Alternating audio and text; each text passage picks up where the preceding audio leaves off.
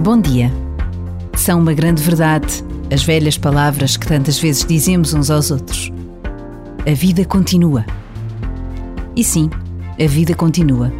Apesar da guerra, apesar das reportagens que todos os dias nos revelam cidades destruídas, pessoas em fuga.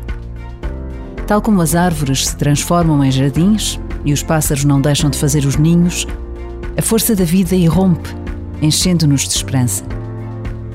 Por vezes, basta a pausa de um minuto para sentirmos a força e a beleza da vida, para agradecermos reconhecidos tudo o que temos e tudo o que podemos fazer uns pelos outros.